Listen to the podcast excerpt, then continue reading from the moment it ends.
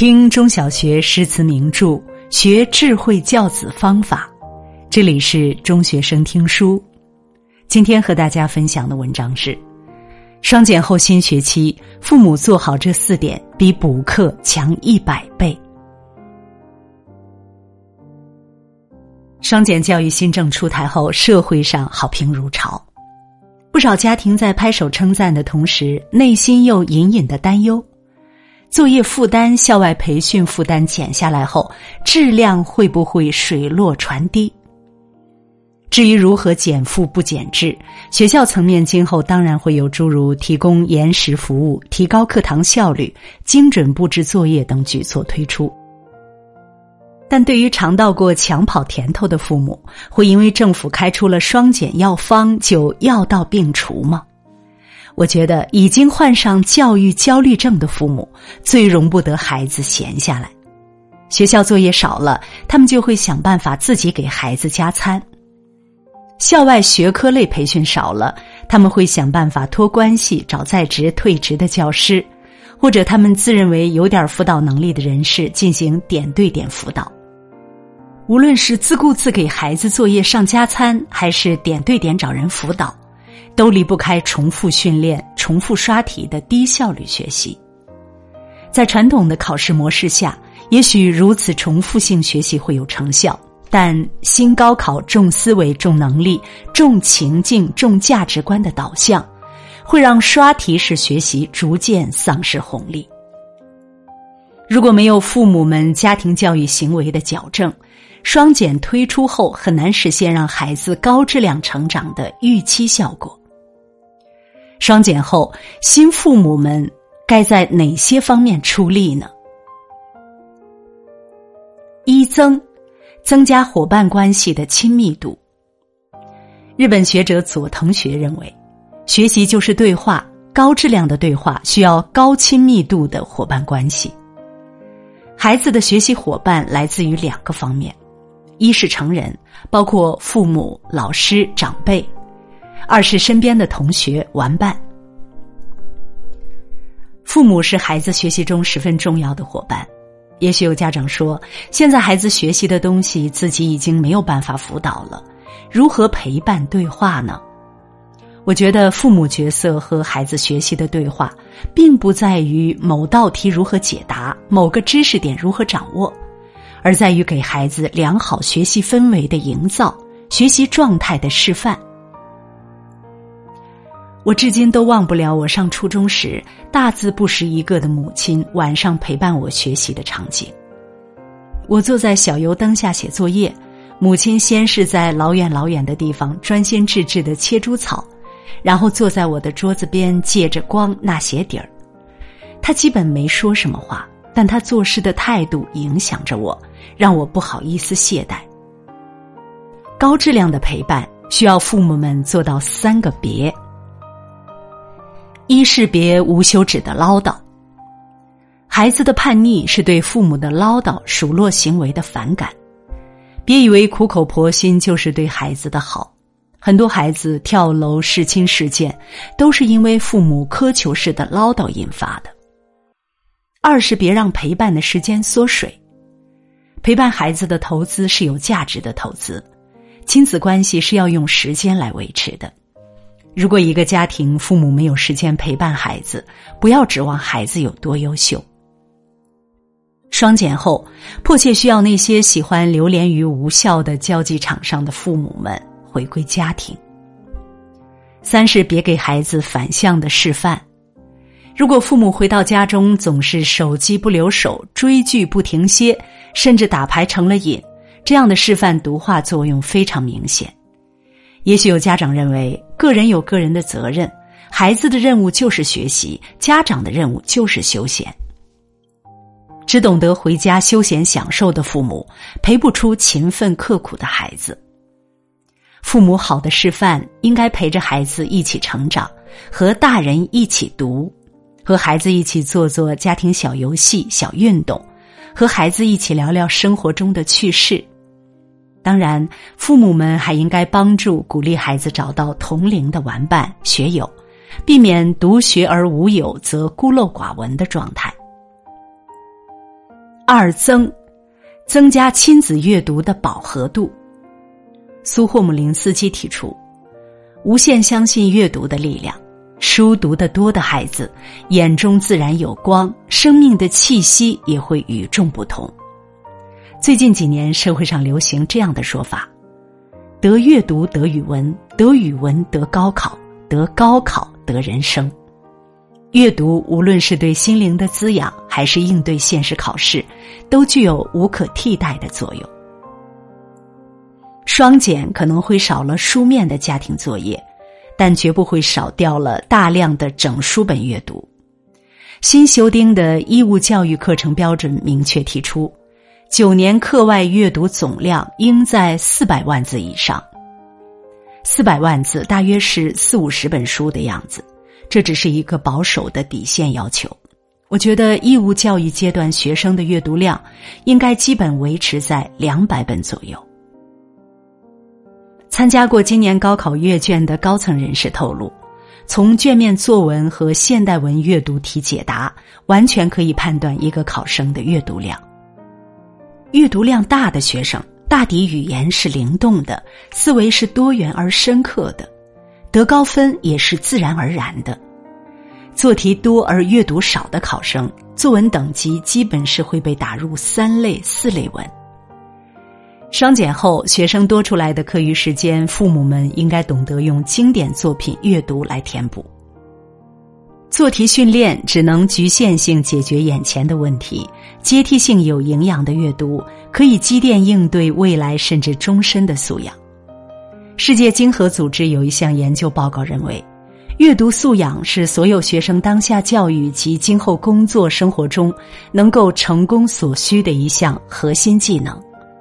孩子，特别是中低年级的孩子，在阅读的过程中离不开父母们的如影随形。中高年级以上的孩子，尽量不需要父母与其同步阅读。但如果父母们把孩子需要阅读的作品提前读过，并在轻松氛围里将自己阅读的感受和孩子一起聊聊，可以想象这样的阅读能释放多大的能量。阅读是父母帮助孩子成长、自己不断成长最廉价、最便捷、最有效的路径。父母不热爱阅读，孩子也很难爱上阅读。因此，要想孩子成人成才，父母要挤出时间陪孩子读书，腾出柜子给孩子装书，养成习惯陪孩子坚持。无数事实表明，童书曾经改变过许多错过了阅读关键期的成年人。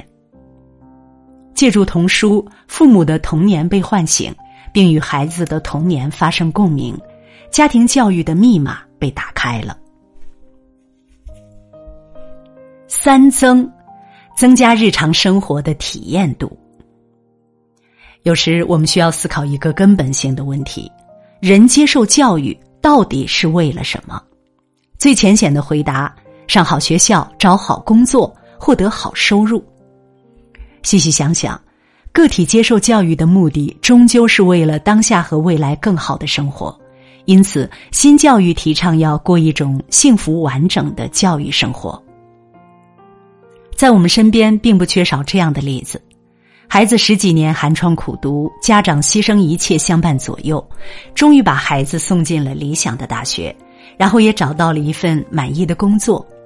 但到了谈婚论嫁的阶段后，这才发现孩子的生活能力太弱，甚至连谈恋爱都是低能的、无趣的。如果我们培养孩子无法享受丰富多彩的生活带来的乐趣，教育能算的是成功吗？让孩子学会生活，主体责任不在学校，而是家庭。倘若家庭将重心放在关心、学会学习上。学校更多的去操学会生活的心，显然是本末倒置。当下孩子成长中的不少问题与家校责任边界模糊、混淆、颠倒有关。有质量的家庭教育需要在育人目标上回归生活本位，让孩子回到生活，不仅是适应未来生活的需要，同时也是应对中高考的需要。浙江省宁波今年的中考作文题是这样的：学校文学社要出一期《话说家乡》专刊，设置了四个栏目：一、家乡风味，如宁波汤圆、红膏咸蟹；二、家乡风光，如四明山、东钱湖；三、家乡风俗，如闹元宵、过端午；四、家乡风尚，如全民健身、垃圾分类。请自拟题目，任选一个角度写一篇文章投稿。这道作文题主要就是在考察学生对社会生活的体验程度。只有亲自尝过、看过、玩过的学生，才能写得出生动的画面和深切的感受。双减实施后，父母们应该帮助孩子更真切的迈入家庭生活、社会生活之门，充分融入其中。感受日常生活浓烈的烟火气息。其实，陶行知先生早就说过：“生活教育与生俱来，与生同去。出世便是破蒙，进棺材才算毕业。体验生活，就是在接受活生生的教育。”四增，增加艺术修养的感受度。有人说，艺术是心灵的避难所。柏拉图甚至有这样一个观点：艺术应成为教育的基础。不重视德育，损害的是一代人的道德水准；不重视智育，损害的是一代人的认知水平；不重视体育，损害的是一代人的身体健康。而不重视艺术教育，损害的则是一代人的心灵世界，损害的是一个民族的精神、想象力和创造力。山东省曾经做过一项调查，得出这样的结论：每周参加音乐活动三次的学生，在数学、阅读、历史、地理测试中的成绩，要比那些不参加活动的学生平均成绩高出百分之四十。这些年，不少父母也认识到了艺术成人之美的效用，也在孩子上幼儿园和小学期间参加一些艺术类的培训。然而，到了小学高年级，特别是进入初中后，就开始与艺术类的培训、体验活动渐行渐远。新教育认为，对家庭而言，艺术教育是日常生活的诗意化，是道德教育的愉悦化。无论是冲着提高学业成绩，还是涵养孩子的灵气，双减后，父母都应该抽点时间，找点空闲，陪着孩子听会儿音乐，看看电影，逛逛画展。好在这次减轻学生课外培训负担，主要针对的是野蛮式生长的学科培训，艺术类培训并没有受到什么影响。朱光潜先生在《音乐与教育》一书中这样写道。音乐不仅是最原始、最普遍的艺术，而且是最完美的艺术，可以普及深入一般民众，从根本上陶冶人的性格。如果要教育的力量普及而又深入，除音乐还有什么其他途径呢？最后，我想说，双减之后，成绩将不再是判断孩子是否优秀的唯一标准，等待他们的是另一条全新跑道。所谓德智体美劳全面发展，背后是孩子接受的教育，除了课本上的知识，更多来自于家庭、社会。学霸之后，期待看到更多卓越的孩子涌现出来，他们不仅好学乐思，还拥有阳光的心态、强大的审美力。父母做到四增，才能帮孩子看清未来，更好成长。点亮再看，从这一刻起，家长要努力和孩子一起奔赴这美好的未来了。如果你喜欢今天的文章，别忘了在文末点一个再看，也欢迎您留言并转发。中学生听书的朋友们，明天同一时间我们不见不散。